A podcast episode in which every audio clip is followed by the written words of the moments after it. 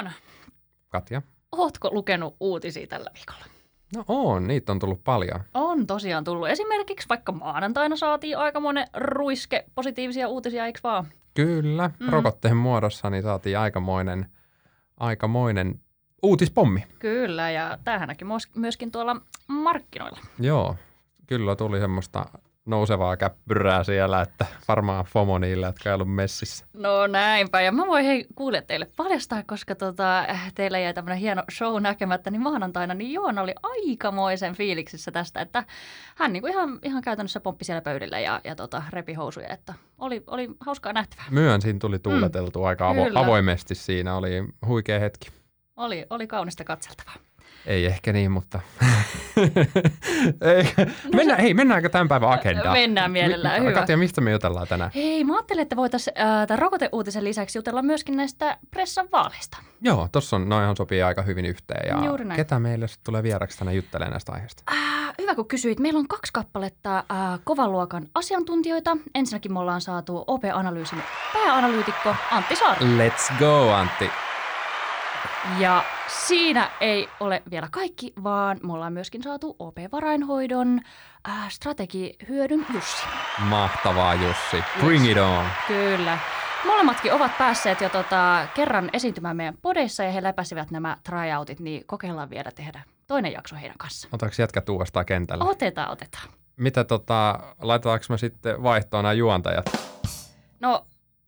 Annetaan yksi mahis vielä. Pahoittelen, että joudutte meitä vielä kuulemaan. No niin, jatketaan me vielä kanssa. Yes, aloitetaan. Hyvä.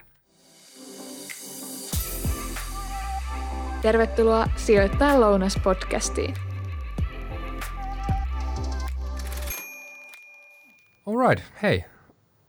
Jussi, sä olit viimeksi meidän kanssa keskustelemassa ennen vaaleja Bidenista ja Trumpista. Heitetään eka sulle. Onko Trumpilla vielä joku takaportti tässä? Voiko se jotenkin kammeta itsensä valtaa vai onko tämä nyt ihan selvä peli, että Biden tulee olemaan seuraava presidentti? Mun mielestä se on kyllä selvää, että kyllä Biden on tuleva presidentti, mutta kyllä me tiedetään tämä Trumpin yritys, että hän pääsisi jotenkin sieltä oikeussalien kautta edelleen sitten presidentiksi, mutta se tuntuisi kyllä hyvin oudolta, että ratkaistaisiin oikeussaleissa, koska jos se menisi niin pitkälle, niin se olisi kyllä aika niin kuin tuleen arkaan tilanteeseen. Sä niin kuin heittäisit vielä niin kuin lisää bensaa tai vastaavaa, että tuntuu, että siinä kyllä Trump ei ehkä ajattele sitä kokonaisuutta, niin kuin ei varmasti ajattelekaan kokonaisuutta, vaan ajattelee vaan sitä omaa pyrkimystään presidentiksi, mutta olisi kyllä vaarallinen tie, että se ratkaisu tulisi oikeussalissa. Kyllä. Mitäs mieltä Antti on tähän? No aika samoilla linjoilla niin kuin siinä mielessä, että kyllähän toi Bidenin voitto näyttää niin selvältä, että se olisi kyllä niin kuin demokratian kannalta aika kyseenalainen tilanne, jos oikeasti tämä vielä johonkin suuntaan pystyisi muuttua. Ja Trump voi hankaloittaa tätä prosessia, luomaan sekasortoa, mutta en usko, että hän pystyy tätä asiaa enää niin kuin edukseen millään tavalla kääntämään. Mm. Mitäs sitten, kun täällä on näitä, kuitenkin löytyy republikaaneja, kuten nykyinen puolustusministeri Mr. Pompeo, jotka vielä yhä tukee vahvasti Trumpia. Onko tässä nyt kyse siitä, että halutaan pitää puolue yhtenäisenä ja pelätään tätä sekasortoa, kun jos kaikki hiiret jättää palavan lautan, vai niin kuin miksi heruu vielä tukea? Onko heillä vielä omilla joukoilla uskoa tähän viimeiseen asti? No mä luulen, että tuossa on osittain varmaan se, että siellä Trumpin lähipiirissä voi olla vielä niin kuin, kovaa uskoa ja tällaista niin kuin uskollisuutta Trumpia kohtaan, mutta kyllä mun käsitys ainakin on se, että republikaanipuolue niin sinällään ei ole kovin vahvasti tukemassa enää tätä Trumpin ristiretkeä. Että kyllähän siellä paljolti on tullut siltä puolelta jo statementteja sen suuntaan, että peli on pelattu ja siitä se pitää hyväksyä. Eli vaikuttaa vähän jopa mun mielestä siltä, että puolueelle alkaa tuosta Trumpista vähitellen tulee painolasti. Mm. Kyllä. Koska pitää muistaa, että tämä on tosi historiallista, että ei tavallaan tunnusteta sitä tappiota. Että tällaista niin kuin Jenkkien historiassakaan ei usein nähdä. Että tosi ainutlaatuisesta tilanteesta on kyse. Just näin. Ja eihän itse asiassa Trump tunnustanut sitäkään, että hän hävisi edelliset vaalit äänissä, vaikka hänet valittiinkin. Hän ei vieläkään tunnustanut sitä. Se on totta. Mitäs Jussin kommentit vielä tähän? Joo, tämä on kyllä outo juttu mulle ja jos nyt noita lukuja, mitä tuossa heitellään, niin voi luottaa, että suurin piirtein 70% republikaaneista on sitä mieltä, että ne oli vilpilliset vaalit. Mm. Ja sitten McConnellhan tunnusti kyllä edustajien huoneen ja senaatin vaalit, mutta ei sitten tunnustanut, että presidentin vaalitulosta, joka on myös vähän outo juttu. Ja kyllä mä niin katson oudolla silmällä sitä, että republikaanit pysyvät nyt syrjässä ja jätetään niin sellainen mielikuva, joka on siis se mielikuva, että nämä oli vilpilliset vaalit. Tästä nyt lähdetään menemään eteenpäin ja tässä on niin se seuraava 4 vuotta seuraaviin presidentinvaaleihin, niin jos siellä nyt sitten on tällainen kuva koko ajan republikaanien joukossa ja näiden Trumpin kannattajien joukossa, että tämä oli vilpillinen vaali, niin kyllä se herättää siis valtavan määrän semmoista niin kuin närää ja katkeruutta ja semmoista niin kuin revanssihenkeä. Mä voin vaan niin kuin kuvitella, että mikä se fiilis on sitten suurimmalla osalla näistä ihmisistä, kun me päästään sinne seuraaviin vaaleihin ja taas ruvetaan miettimään, että kuka on seuraava presidentti. Että tämä olisi ollut jotenkin järkevämpää, että olisi heti tunnustettu tai aika nopeasti tunnustettu, että näin nämä vaalit meni ja sitten porukalla on annettu se kuva, että tämä meni ihan oikein, koska nyt niillä on se kuva, että meni väärin ja tästä voi tulla niin kuin aikamoinen revanssisoppu täällä jatkossa. Näin on. Kyllä on vaarallinen. Fiskarissä on näitä tällaisia revanssijuttuja ollut aikaisemmin. Näinpä. Tässä on niin kuin jotenkin tosi semmoinen katkera hedelmäkyynyt kylvetty sinne. Näinpä. Itse nostan ainakin hattua Kanye Westille, joka suoraan tunnusti vaalitappioon ja sanoi, että niin kuin suoraan katse on nyt 2024 ja sinne tähdätään. Joo, se oli niin kuin se normaali reaktio. Jep. Hei, tuosta revanssihengistä pakko tarttua sen verran, että tosiaan kun niin kuin kävi ilmi, niin Trump sai tosiaan ihan valtavan määrän näitä ääniä ja hänellä on tämmöinen fanaattinen oma tukijajoukko, niin tämä ei varmastikaan tee nyt Bidenin työtä yhtään helpommaksi. Et silloin sun kanssa viimeksikin juteltiin edellisessä podijaksossa, että tämä USAn eriytyminen on tosi iso ongelma, eikö vaan Jussi? Joo, tämä on totta. Ja siis olisiko niin, että Trump sai kuitenkin toisiksi eniten ääniä Yhdysvaltain presidentinvaaleissa, siis 70 miljoonaa vähän yli. Joo. Ja äänimäärähän kasvoi 10% sinne 2016 verrattuna, eikö vaan? Totta. Ja siis musta tämä on se iso viesti jotenkin koko tästä vaalista, että hei come on, että melkein puolet äänesti Trumpia. Ja meillä on, siis mun mielestä meillä on niinku taustalla todella sekasortoinen 4 vuoden jakso. Ja siis tässä on ollut paljon vain tällaisia niin kuin uskomuksia tai mielikuvia, ja jos niin kuin maailman rikkaimmassa maassa melkein puolet menee näiden mielikuvien mukaan, niin mulle jää sellainen olo, että hei come on, että niin kuin miten ohjaltavissa ihmiset on. Toki tuossa täytyy huomioida sitten taas se, että se vaalikampanjointihan on niin kuin todella härskiä ja niin kuin ohjailevaa myöskin, että se ei ole niin kuin mitään, mitä me koetaan, että se on niin kuin kohdistettua, hyvin tarkasti selvitetty niin kuin ihmisten mieltymyksiä tällä tavalla, että se osataan se viesti muotoilla just sua puhuttelevaksi siellä. Sellaista datalla johtamista. Just näin, nimenomaan.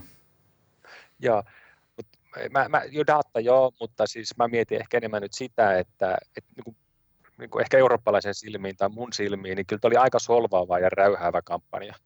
Kyllä. Ja sitten se, että tässä niin kuin faktat ei oikein puhunut ja tässä oli niin kuin paljon mielikuvia, niin se, että siihen mentiin niin hyvin mukaan, niin se on kyllä mulle ylläri. Ehkä se on tämmöinen yllyttäminen, mihin niin kuin Trump niin kuin pyrkikin tähän tämmöiseen sekasortoon ja siihen, että se menee enemmän tähän kiistelyyn ja väittelyyn ja kaikkeen muuhun kuin itse siihen faktoihin tai fundamenttiin. Että se joo. Aivan varmasti. Mutta kyllä mä samaa mieltä, että se on niinku huolestuttavaa tosiaan, miten kahtia jakautunut se kansa on, että minkälaisia levottomuuksia se on ollut jo viime vuosina muutenkin. Ja nyt Trump niinku heittää vaan löylyä kiukaalle. Että kyllähän Bidenilla niin todella tärkeä tavoite nimenomaan on se kansan yhdistäminen seuraavan 4 vuoden aikana. Mikä on tavallaan näkynyt hänen kampanjoinnissaan, että siinä missä Trump haluaa olla sekasortoon, niin Bidenhan nimenomaan haluaa yhdistää, että hän on hyökännyt kyllä Trumpia vastaan, mutta ei niin sanotusti sitä vastustava tai kilpaileva puoluetta vastaan. Et siinähän on niinku selkeä ero nimenomaan siinä retoriikassa ihan kaikessa. Kyllä. Tuleeko me vielä muuten näkee isoja mellakoita ennen kuin Biden kruunata virallisesti, et ennen kuin tämä on niinku selvitetty kunnolla? Tuleeko tästä niinku isot tappelut? Trump pyytää kaikki ihmiset aseisiin ja menee ihan niinku villilännimeniksi. Ihan varmasti on ainakin mielenosoituksia, mutta se, että meneekö ne väkivaltaisiksi, niin ei välttämättä. Siis mä oon ainakin itse vähän yllättynyt toistaiseksi, jos mä ajatellaan, että miten sotkuiset vaalit näistä tuli, niin että miten rauhallista loppujen lopuksi on ollut. Että toivottavasti se jatkuu näin. Olisi voinut käydä huonomminkin. Se on kyllä tosi paljon kiinni siitä, että mikä se Trumpin reaktio on. Että hänellähän on sitä taipumusta, että on jotenkin saatu esiin näitä ääriliikkeitä ja hän on vähän rohkaissut niitä. Että jos hän lähtee sille tielle, niin sitten nämä on kuitenkin fanaattisia nämä Trumpin kannattajat, niin sitten on vaikea sanoa, että mitä tapahtuu. Että kyllä se aika paljon hänestä kiinni on. Kyllä. No, nyt kun tosiaan näyttää siltä, että Biden tulee nämä vaalit voittamaan, niin mitä nyt tapahtuu? Miten tämä nyt vaikuttaa ensinnäkin KV-suhteisiin? Antti. No kyllähän tietysti niin, se, mitä toivotaan ja odotetaan ja tultavasti tapahtuukin, on nimenomaan se, että tämä kansainvälinen politiikka menee niin kuin tämmöiseksi sovinnaisemmaksi, selkeämmäksi, ennakoitavammaksi, kohteliaammaksi. Nämä vanhat kumppanuussuhteet, mitkä on kärsinyt tästä Trumpin jatkuvasta tulliuhittelusta, niin halutaan rakentaa uudestaan. Se, mikä siis todennäköisesti ei muutu, niin on tietysti se suhtautuminen Kiinaan. Että kyllä niin kuin se Kiina ja USA välinen vääntö tulee jatkumaan, koska sille on hyvin laaja kannatus. Mutta sitten esimerkiksi Euroopalle niin tämä Bidenin voitto pitäisi olla hyvä asia. Ja myöskin niin kyllähän Bidenin myötä niin USA pitäisi ottaa se ikään kuin globaalin johtajan paikka uudelleen takaisin niin kuin kansainvälisessä politiikassa. Trumpin asennehan on ollut vähän se, nimenomaan että America first, meitä ei kiinnosta mitä muualla tapahtuu, kun aikaisemmin USA nimenomaan on ollut vähän sellainen niin sanotusti puheenjohtaja koko tässä globaalissa politiikassa. Niin ehkä sen roolin takaisinottamista ja just sitä, että toimitaan aktiivisemmin VTOssa ja vastaavissa elimissä myöskin. Kyllä. Eli tavallaan politiikan voisi sanoa niin kuin normalisoituvan ehkä. No näin voisi sanoa suurimmalta osin, että toki tietysti se Kiina-suhteet, niin ne tulee säilymään paljon happamampina kuin mitä me ennen Trumpin kautta nähtiin. Että tässä selvästi USA nyt kipuilee sitä, että Kiina on tulossa rinnalle ja todennäköisesti menee ohi. Että se ei ole ikinä helppoa tietenkään, kun näin tapahtuu. Näinpä. Mites Jussi sitten viimeksi me käytiin pitkään, tai viime podissa ennakoitiin ja analysoitiin ja mietittiin, että jos nyt Biden valitaan, niin mitä merkityksiä tällä olisi markkinoille. Mennään siihen pörssi- ja toimialasektoriin kohta, mutta käytiin läpi, että tämä voisi aiheuttaa ketjureaktion, jossa dollari heikkenee ja USA:n vienti kasvaa ja mahdollisesti jopa Suomi joutuisi tai Eurooppa taantumaan tästä. Joo, mä ehkä vielä vähän yleiskuvaa tuossa mietin, että joo, se me tiedetään, että Yhdysvalloilla on tämä strateginen kilpailutilanne Kiinan kanssa, mutta kyllä tämä varmaan muuttuu järkevämmäksi ja jollain tavalla myös reilummaksi. Näin mä uskon Bidenin aikakaudella, että kyllä ne suhteet ehkä kuitenkin sitten paranee, koska se suhtautuminen muuttuu. Se on yksi juttu. Ja sitten yksi, mikä minua jollain tavalla kiehtoo tässä, joka on ehkä enemmän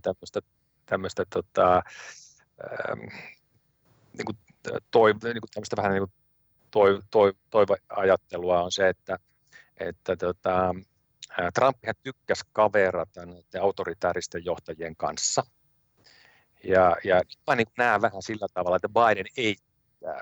Ja tässä niin on nyt vähän semmoista asetelmaa globaalissa politiikassa tai tässä niin yleisessä globaalissa maailmassa, että autoritäärinen johtamistyyli, niin siinä kyllä pannaan nyt kapuloita rattaisiin ja siinä niin voi olla jonkunlainen tämmöinen alasajon mahdollisuus, että se ei tulekaan olemaan niin suosittua kuin mitä se on ollut tähän saakka.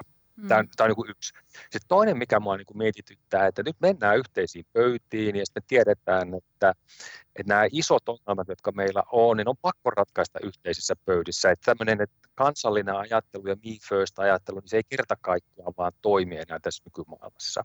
Jolloin mä uskoisin, että tässä niin kuin voi olla myös sekin, että tämmöisten vähän niin kuin ääriliikeisto tai niin kuin äärikansallismielisten liikkeiden alasajo voisi olla myös, tai ainakin sanotaan, että ainekset sille, että se niiden menestys lähtee taittumaan ja tämmöinen alasajo voisi olla alkamassa. Nämä on kaksi aika isoa juttua, siis tämä äärikansallisuus ja sitten tämä autoritaarisuus. All right, toi oli pakko sanoa, koska nämä molemmat asiat, niin nähdään lisää vakautta. Ja jos meillä on vakautta, niin sitten niin talouden kannalta se tarkoittaa luottamusta ja se tarkoittaa tämmöistä outoa juttua kuin transaktiokustannusten pienenemistä. Ja vaikka se on näkymätön kustannus, niin se on todellinen, se on suuri. Eli bisnekset sujuu vaan kerta kaikkiaan paljon paremmin, jos sulla on luottamusta ja sulla ei ole sellaista kitkaa ja kustannuksia siinä usineksen tekemisessä. Right, nyt kun sä aloitit tästä dollarista, niin mä tuun tähän nyt vielä ja sanon sen, jatketaan tästä taloudesta tuossa kohta, mutta joo, kyllä joo. Se yksi reaktio, mikä vaaleissa oli, tässä oli aika monta reaktioa, oli korossa ja oli osakkeissa ja toimialoissa ja näin poispäin, mutta yksi reaktio oli se, että dollari heikkeni. Ja nythän meillä oli ultrakevyt rahapolitiikka, sitten meille varmaan on tulossa ehkä niin kuin jossain määrin kevyyttä kautta ultrakevyttä finanssipolitiikkaa, joka tarkoittaa, että meillä on ultrakevyttä talouspolitiikkaa, joka tarkoittaa sitä, että dollarissa on kyllä sitä heikkenemispainetta. Ja tämä on minusta mielenkiintoinen, koska siinä samaan aikaan tapahtuu myös se, että me pystytään markkinoilta lukemaan, että rahapolitiikassa itse asiassa pikkusen tuli viritystä sinne kiristyvään suuntaan. Eli se rahapolitiikan rooli pienenee ja finanssipolitiikan rooli kasvaa, ja nyt me ruvetaan katsomaan, mitä siitä tulee, mutta dollari on tärkeä asia. Tämä ehkä olisi Euroopan huonoin uutinen tässä vaaleissa, koska nythän meillä on kohtuullisen kallis euro. Maailmankauppa ei ole mitenkään hyvässä hapassa, niin kuin me tiedetään, ja pandemia on kuitenkin meillä täällä aika kovasti leviämässä. Ja sitten kun me katsotaan vielä tätä niin palvelusektoria, joka on aika lailla hyvä niin liittyarvo koko BKT:lle, niin sehän niijaa ja mennyt siellä niin supistavalla alueella. Eli Euroopalle tässä on kyllä vähän haasteita. Kyllä. Pitkä vastaus, mutta kyllä me päästiin kärryillä, mitä haet siinä. Oli pakko sanoa eka siihen vakauteen liittyvä juttu. Just näin. Hei, hypätään nyt näihin toimialoihin. Antti, ennakossa puhuttiin, että jos ja kun odotettiin, koska Biden oli ennakkosuosikki, kun Biden tullaan valitsemaan, niin toimialoista vihreä energia, rakennussektori, terveydenhuolto, nämä on ne toimialat, jotka tulisi hyötymään, ja finanssi ja teknot alas. Pidetäänkö tästä yhä kiinni, ja miten tämä tulee näkymään? No vähän tilanne on tietysti siinä mielessä elänyt, että nythän näyttää siltä, että senaatti menee republikaaneille. Okei, siellä on vielä Georgia suudelleen laskentaa, eli asia ei ole täysin selvä, se voi vielä kääntyä, mutta base case on se, että republikaanit saa senaatin, niin meillä on jakaantunut kongressi. Base case silloin ennen vaaleja, niin todennäköisin vaihtoehto oli se, että demokraatit saa niin sanotun värisuoran, eli molemmat kabinetit presidentin. No nyt jos meillä tulee jakaantunut kongressi, niin sehän tietysti oleellisesti heikentää sitä Bidenin liikkumavaraa. Kyllä. Eli näitä veronkorotuksia, joita hän on ajanut, niin todennäköisesti ei saada läpi. Tämä elvytystoiminta, mitä tulee liittovaltiobudjetin kautta, niin todennäköisesti jää pienemmäksi. Ei varmastikaan tulla näkemään minkäännäköistä Obamacarein laajennusta, mitä demokraatit haluaisi. Et joo, mä oon edelleen sitä mieltä, että toi puhdas energia on tässä voittaja, eli siellä ilmastonmuutoksen torjunta USA varmaan kiinnittää aiempaa enemmän huomiota. Rakennusteollisuus jollain tavalla voi hyötyä joo siitä, että infraa panostetaan, mutta ei niin paljon kuin ehkä ennakko ajateltiin. Se terveydenhuolto niin tuskin tulee hyötyä juuri mitenkään. Ja vastaavalla tavalla sitten taas voi ajatella, että tuo teknologiasektori, niin joo, jollain tavalla niiden regulaatio voi kiristyä, mutta en nyt ihan äkkiseltään välttämättä usko, että tuo jakaantunut kabinetti saa mitään digiveroa aikaiseksi tai muuta, että Että kyllä tämä niinku samansuuntaisia ajatuksia, mutta osittain tämä vaalitulos niinku vesitti näitä. Että kyllähän se Bidenin isoin liikkumavara nyt tulee olemaan nimenomaan ulkopolitiikassa, missä presidentillä on paljon itsemääräämisoikeutta. Ne odotukset kasaantuu sinne, että se mitä tapahtuu USA:n sisällä, niin tulee olemaan aika pientä todennäköisesti niin kuin taloudellisessa mittapuissa. Joo, enemmän vääntöä, ja koska tämä Blue Wave peruttiin, niin nämä hyötyjäsektorit tulee saamaan lievemmin tai vähemmän sitä hyötyä, mitä ennakoitiin. Kyllä. Voiko tästä sitten päätellä, että kun Bidenhan on muun muassa puhunut myöskin, nyt kun mainitsit muun muassa noi teknoyhtiöt, teknojätit, niin kun Bidenhan on puhunut myöskin sen puolesta, että niitä ruvettaisiin ihan pilkkomaan, että heidän job, niin kuin, jep, että valta on nyt mennyt liian suureksi, niin tämmöiseltä nyt ehkä sitten vältytään. No joo, siis sanotaan näin, että on epätodennäköisempää, että mihinkä tällaiseen mentäisiin. Ei se välttämättä, ainahan tietysti politiikassa tehdään tämmöisiä niin kuin diilejä, että tehkää te tämän, niin meille sopii sitten, että tehdään taas tolleen. Kompromisseja. Kompromisseja, että onhan kaikki mahdollista, mutta sanotaan näin, että kyllä pitäisi sitä niin kuin aika epätodennäköisenä. Mitäs Jussi, miten sä näet tämän kuvion? Toi on vaikea. Kiinastahan tuli vähän aikaa sitten viestiä, että sielläkin ruvetaan miettimään näiden superteknojen sääntelyä. Okay. Joo, siellähän tämä listautuminen peruttiin, tämä jättilistautuminen. Joo, sekin oli siinä, ja sitten nyt oliko se eilen, jo eilen taisi olla, ja tää, kun niillä on monopoliasema käytännössä, niin tämä on asia, mikä varmaan tässä nyt ihan syystä on agendalla tai on niin kuin esillä. Mutta tämä oli kyllä jännä, mäkin näen tämän silleen, että se alkuperäinen hinnoittelu oli tämä niin kuin sininen aaltohinnoittelu, ja sehän oli tämmöinen laaja elvytyspaketti, ja mehän nähtiin, että korothan nousi siinä, eikö vaan? Ja osakkeet tässä vähän niin kuin laskikin ja näin. No sitten me ruvettiin huomaamaan, että tämä on sitten kuitenkin varmaan jakautunut kongressiin, just niin kuin Antti tuossa sanoi. Ja sitten me nähtiin, että no hei, come on, että korothan tuli sitten alas ja osakkeet meni sitten ylös. Että tässä on niin kuin kaksi asiaa, että niin kuin siinä sinisessä aallossa niin kansantalous varmaan pärjää aika ok, ja silloin inflaatio kiihtyy ja silloin korot nousee. Mutta sitten tässä taas niin kun jakautuneessa tilanteessa, niin ei se kansantalous pärjääkään välttämättä niin hyvin, mutta nämä yrityssektori on kuitenkin aika lailla todennäköisesti ennallaan. Eli sitten se korko tuli sieltä alas, ja tämä on vähän niin kuin samanlainen fiilis, että no mahtaakohan sieltä tulla mitään suurimpia muutoksia yrityssektorille, koska nyt siellä ei ole sitä sinistä aaltoa. Molemmat senaatti- ja edustajahuone pääsisi tekemään päätöksiä. Että kyllä tässä kaksi erityyppistä hinnoittelua nyt oli ennen ja sitten tuon jälkeen paljon. Kyllä.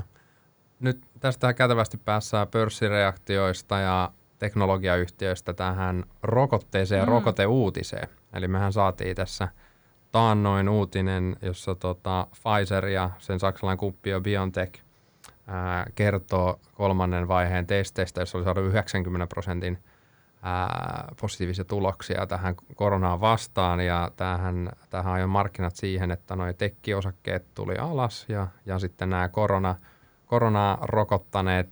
koronan rokottamat yhtiöt nousi, eli nähtiin tämä niin sanottu sektorirotaatio.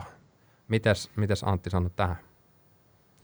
No joo, siis mun mielestä aivan looginen reaktio sinällään, koska vaikka mitään ei tapahdu heti, niin totta kai markkinoiden kuuluukin ottaa etunoja tulevaisuuteen. Et nyt me kuitenkin tiedetään, että todennäköisesti ensi vuoden aikana me saadaan aika kattavasti noita rokotteita tarjolle. Eli ihan loogisella tavalla markkina myi näitä koronasta hyötyneitä sektoreita, niiden juhlat on tulossa päätökseen, ja toisaalta sitten taas ostettiin näitä aloja, jotka tästä tilanteesta on kärsinyt, eli niiden pitäisi vähitellen päästä ensi vuonna sitten kohti normaalimpaa tilannetta.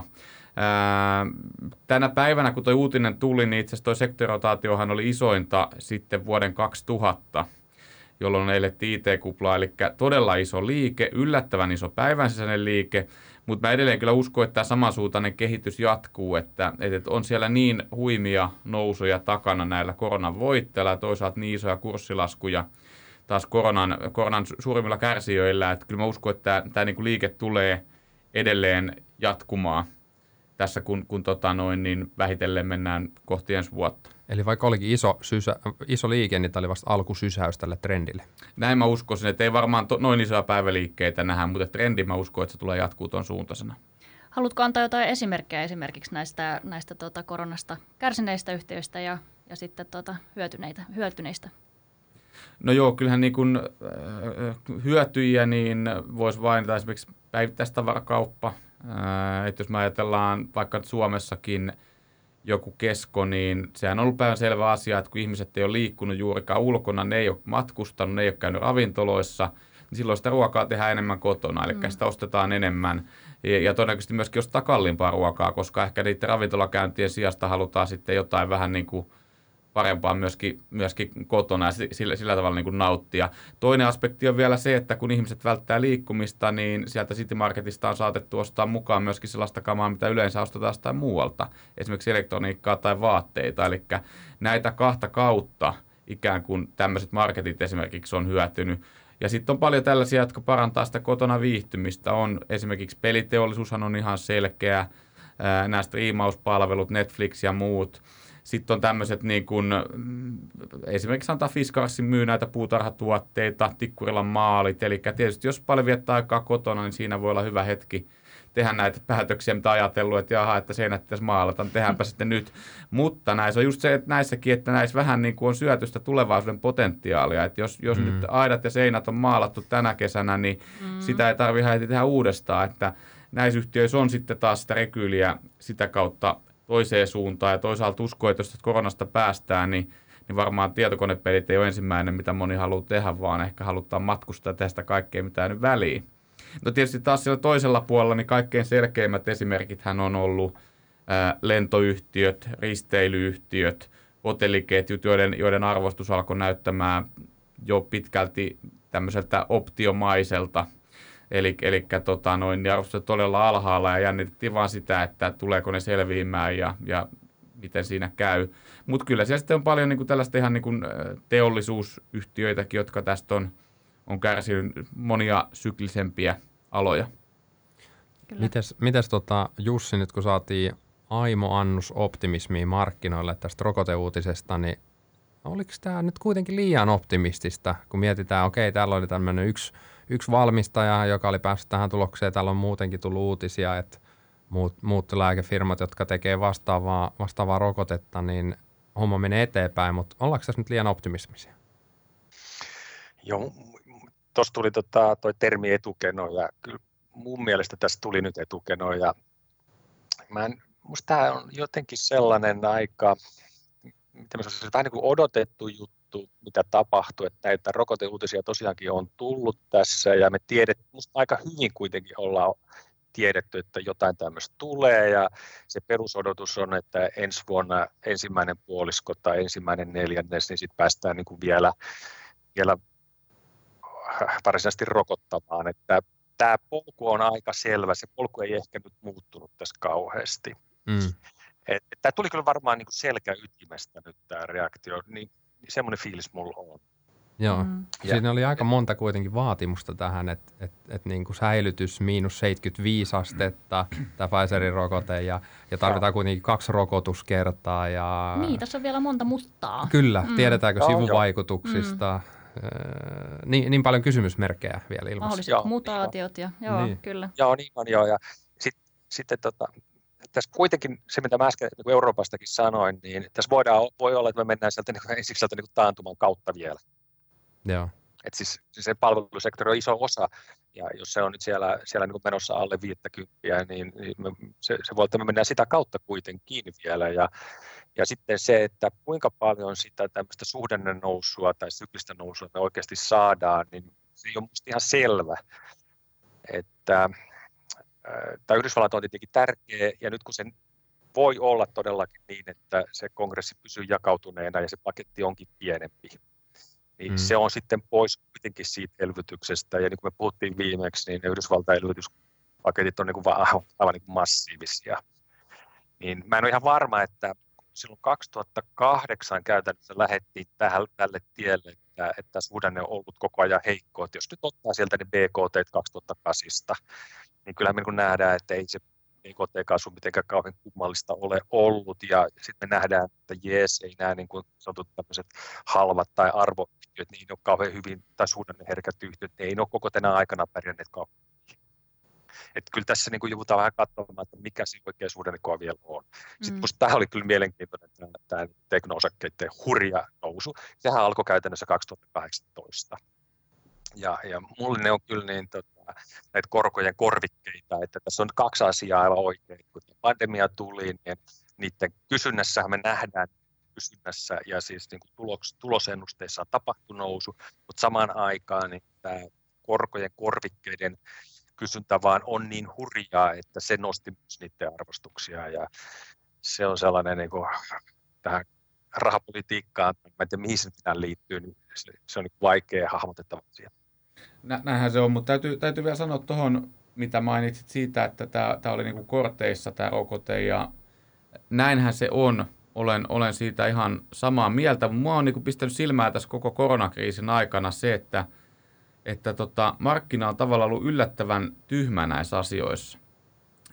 Mä en tiedä, onko se sitä, että markkinan on vaikea niin kuin hinnoitella tällaista kriisiä sisään. Et useimmiten historiassahan tällaiset käänteet on aina sellaiset, että markkina hinnoittelee ne jo ajoissa. Siinä vaiheessa, kun joku asia varmistuu, niin kaikki on sisällä. Nythän se on ollut aivan toisin. Et kyllä mä ainakin tuossa analyysitiimissä ihmeteltiin silloin helmikuun lopulla, kun Kiina oli liekeissä ja näytti ihan päiväselvältä jo, että tämä leviää globaaliksi pandemiaksi. Kun niitä tartuntoja alkoi olemaan paljon Euroopassa ja USAssakin, niin markkina ei välittänyt mitään. Kunnes sitten yhtäkkiä tuli se iso romahdus, että se niin kuin herätti yllättävän myöhään. Että onko tässä ehkä tässä rokoteasiassakin ollut sama juttu, että ne merkit on ikään kuin ollut ilmoilla, mutta siitä huolimatta niin kuin se reaktio käynnistyi vasta silloin, kun tuli se ikään kuin tämmöinen vahva osoitus siitä. Se on toinen itse asiassa aika jännä juttu. Musta tuntuu, että se on ollut taustalla semmoista valtava määrä optimismia kaikista niin kuin kauppasodasta ja muusta huolimatta. Ja ehkä sen varjolla on sivuutettu näitä uutisia, kunnes ei ole enää voitu sivuttaa ja sitten se reaktio on ollutkin tosi jyrkkä. Ja varmaan myös just se, että kun tämä on niin kuin ennen kokematon kriisi, että ei oikein niin kuin ei ollut selkeää polkua, että miten tämä menee ja muuta. Voi olla jotain tällaistakin. Jep, ja vaikka kuinka paha kriisi oli kyseessä, niin ehkä just tuo tietämättömyys on se pahin. Kyllä. Mieluummin otetaan ne huonot uutiset vastaan, kun edes tiedetään, mikä se huono uutinen on.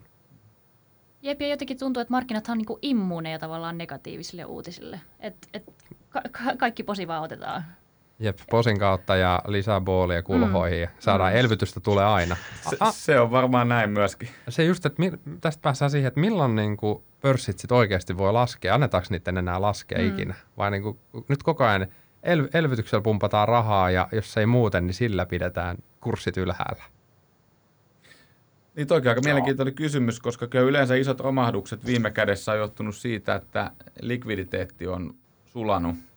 Mutta niin kuin nyt tiedetään, likviditeettiä on enemmän kuin tarpeeksi, kun keskuspankit pumppaa sitä jatkuvasti lisää. Että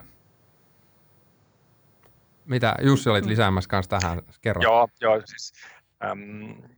Joo, siis mä luulen kanssa just tämä, että annetaanko osakemarkkinoiden laskea, niin kyllä mulla on aika lailla sellainen käsitys, että kyllä tämä osakemarkkinat on osa jo siellä keskuspankkien mandaatissa, vaikka sitä ei sanota. Koska jos se laskisi voimakkaasti, niin se taantumaan sieltä tulisi ja sitten ei ole eväitä päästä sieltä pois. Mutta sitten vielä vähän palataan tuohon aikaisempaan, niin mitä sä sanoit Antti tuossa näistä just, että miten tämä markkina reagoi. Kyllä mä oon niin kuin aina vaan enemmän sitä mieltä, että, ja varsinkin tämän 2008 jälkeen, että ei toi osakemarkkina kauheasti niin kuin yritäkään katsoa sinne kauemmaksi tulevaisuuteen. Tämä on vaan niin kuin mantra, että osakemarkkina hinnoittelisi suurin piirtein vuoden etukäteen asioita. Että kyllä ne menee ihan sen päivän uutisen mukaan ja sitten kun se tunnelma vaan kasvaa riittävän voimakkaaksi, niin sitten se reaktio tulee sieltä. Tällainen fiilis mulla on enemmän. Vielä mä sanoisin, että onko se markkina immuuni, niin tämä on vähän tällainen hankala. Niin vaikea itse asiassa niin nähdä, että jos nyt otetaan vaikka se Yhdysvaltain markkina sieltä, niin se nousuhan on lähtenyt sieltä aika pitkälle sieltä niin teknologiaosakkeista, ja mä kutsun niitä kuitenkin korkojen korvikkeiksi. Se, että indeksi nousee, niin se ei välttämättä tarkoita sitä, että me oltaisiin niin kuin suopeimpia riskin suhteen ja me oltaisiin valmiimpia ottaa riskejä, se on vain voi kertoa just päinvastoin, koska se kertoo vain siitä, että se indeksi nousee niiden tekno-osakkeiden vetämänä, ja sehän on itse asiassa niin kuin riskin karttamista. Saatteko sitä kiinni? Kyllä, kyllähän se näinkin voi ajatella.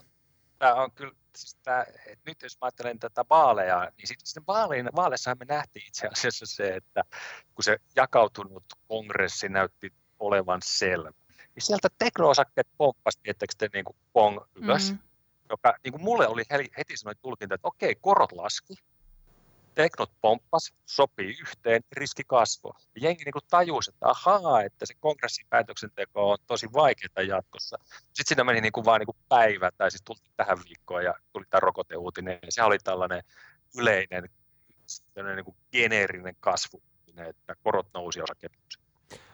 Hei, hyvä. Vai Antti, oliko sinulla lisätä? Ei, niin mä ajattelin, että tavallaan joo, tavallaan mä näen, että nehän on kovikkeita, mutta en mä välttämättä, no se on vähän tulkinta, onko se niinku riskin karttamista vai ei, mutta kyllä mä niinku sanoisin myös sen, että on toi mun mielestä markkinassa näkyy niinku se, että likviditeettiä on älyttömän paljon, meillä ei ole korkoja, että sulla tavallaan niinku osakesijoittajat on paljon pitkämielisempi kuin yleensä. Ihan niin kuin laajemmaltikin, että okei se on sitä sektoreiden välistä hajontaa, mutta mun mielestä oli mielenkiintoinen esimerkiksi just noin vaalit, että esimerkiksi kun etukäteen puhuttiin, että Trump voittaa, niin on hyvä, Biden voittaa, se on huono osakkeille. Mm-hmm. Sitten mentiin vähän eteenpäin, niin alettiin puhumaan, että no joo, että kyllä itse asiassa Bidenin voitto on kans ihan hyvä juttu osakkeille, että huono vaihtoehto on se, että jos tulee sekava lopputulos. Sitten me saadaan se sekava lopputulos. Sitten todetaan kuitenkin, että no itse asiassa tämä on kyllä tämäkin on ihan jees, että Fed kuitenkin varmaan kasvattaa elvytystä ja näin, että tavallaan että tuntuu just siltä, että kaikki kelpaa. Halutaan niin, nähdä hopeareunus kaikessa. Niin. Tai itse asiassa kultareunus, ei hopeakaan riitä enää. Mutta hei, itse asiassa tässä tuli puheeksi nämä vaalit taas. Niin, mites tämä rokoteuutinen, se tuli aika sopivasti niinku just vaalien jälkeen eikä ehkä ennen. Oliko tässä niinku sattumaa vai mitä mieltä olette tästä? No salaliitto. Ei no kyllä mun mielestä, siis mä luulen, että tarkoituksella oli varmaan vaalien jälkeen. Uskoisin, että nämä lääkeyhtiöt ei halunnut niinku vaikuttaa vaalien lopputulokseen. Et mieluummin katsotaan vaalit ensin ja tullaan sitten sen jälkeen ulos, koska epäilemättä olisi ollut iso riski sille, että Trump pyrkii niin kuin ottaa tästä kunnia itselleen, koska näinhän meinasi käydä nyt vaalien jälkeenkin. Näinpä, kuulostaa reilulta tämä. Näin. Joo, noista ei tiedä. Joo, mutta se vaan... Ihan olla hyvinkin. Just näin. Se vaan sattui niin sopivasti tuohon, että no niin, joo. Tällaista salaliittoteoriaa niin tässä pyöriteltiin jo, mutta otetaan toi reilu uutisointi ja reilut vaalit ensin, jos ne nyt oli reilut. Joo. Eiköhän ne ollut. Joo. Hei, otetaan tähän vielä loppuun. Niin minkälainen tulee ole sitten tämä polku? Onko sille, että seuraava iso sysäys on se, kun me saadaan konkreettisia näytteitä, että joku rokote on niin kuin oikeasti käytössä isolla porukalla ihmisiä ja nähdään, että se toimii? Vai sitten jos tulee tällainen takapakki, että huomataan, että että nyt tämä ei mennytkaan niin hyvin ja tulee vaikka sivuvaikutuksia tai niin kuin Katja mainitsi, että tulee mutaatio tästä viruksesta tai muuta vastaavaa, että onko se sitten yhtäkkiä paluu taas näihin kotoiluosakkeisiin? Siis jos tulisi isoa takapakkia, niin varmaan osin näin voisi käydä, mutta mä en usko, että me palataan ihan siihen lähtöpisteeseen, koska niin kuin tiedetään, niin siellä on paljon muillakin nyt näitä aiheita liikkeellä. Eli todennäköisesti joku rokote tulee. Mä luulen, että seuraava iso sysäys tämän asian osalta olisi sitten se, kun me tiedetään se massajakelun aikataulu. Mutta tietysti niin kyllähän tässä edelleenkin niin elvytyspolitiikka on keskeisenä ajurina aivan samalla tavalla kuin tämä kauppapolitiikka. Ja toisaalta sitten edelleen myöskin se, että miten tämä tauti liikkuu, koska me tiedetään, tai etenee, koska me tiedetään tosiaan se, että sitä rokotetta ei ole heti saatavilla, niin totta kai sillä on vielä merkitystä, että miten iso lockdownia joudutaan asettamaan. Kyllä. Viittasitko sä Katja näihin minkkimutaatioihin vai mihin? Joo. Siellähän on minkkimutaatio. Kyllä. Näistä on ollut tosiaan puhetta, että miten tosiaan käy, että vaikka nyt ollaan kuultu paljon iloisia uutisia näistä rokotteista, mutta tepsivätkö ne sittenkään, jos näitä mutaatioita nähdään enemmän tulevaisuudessa? Niin sitten on ainakin tullut mieleen sellainen vaihtoehto, että tuleeko tässä vähän sama juttu kuin influenssasta, että me odotetaan sitten joka syksy ottamaan niin kuin päivitystä. Näinpä. Kyllä, sehän on yksi. Ihan tosi mahdollista. Näinpä, ja kuinka kauan toi vaikuttaa toi yksi rokote just. Kyllä. Hei. Joo, ihan varmasti.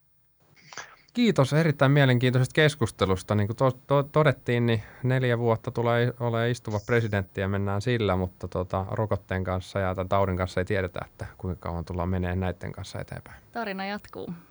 Joo, tarina jatkuu. Kyllä. Se on hyvä markkinoilla, että tarinat jatkuu aina. No näinpä. Mutta tämä tarina taitaa nyt loppuun. Mä kiitän teitä molempia oikein hyvistä asiantuntevista kommenteista. Iso kiitos. Yes, kiitti. Sijoittaja Lounas Podcast.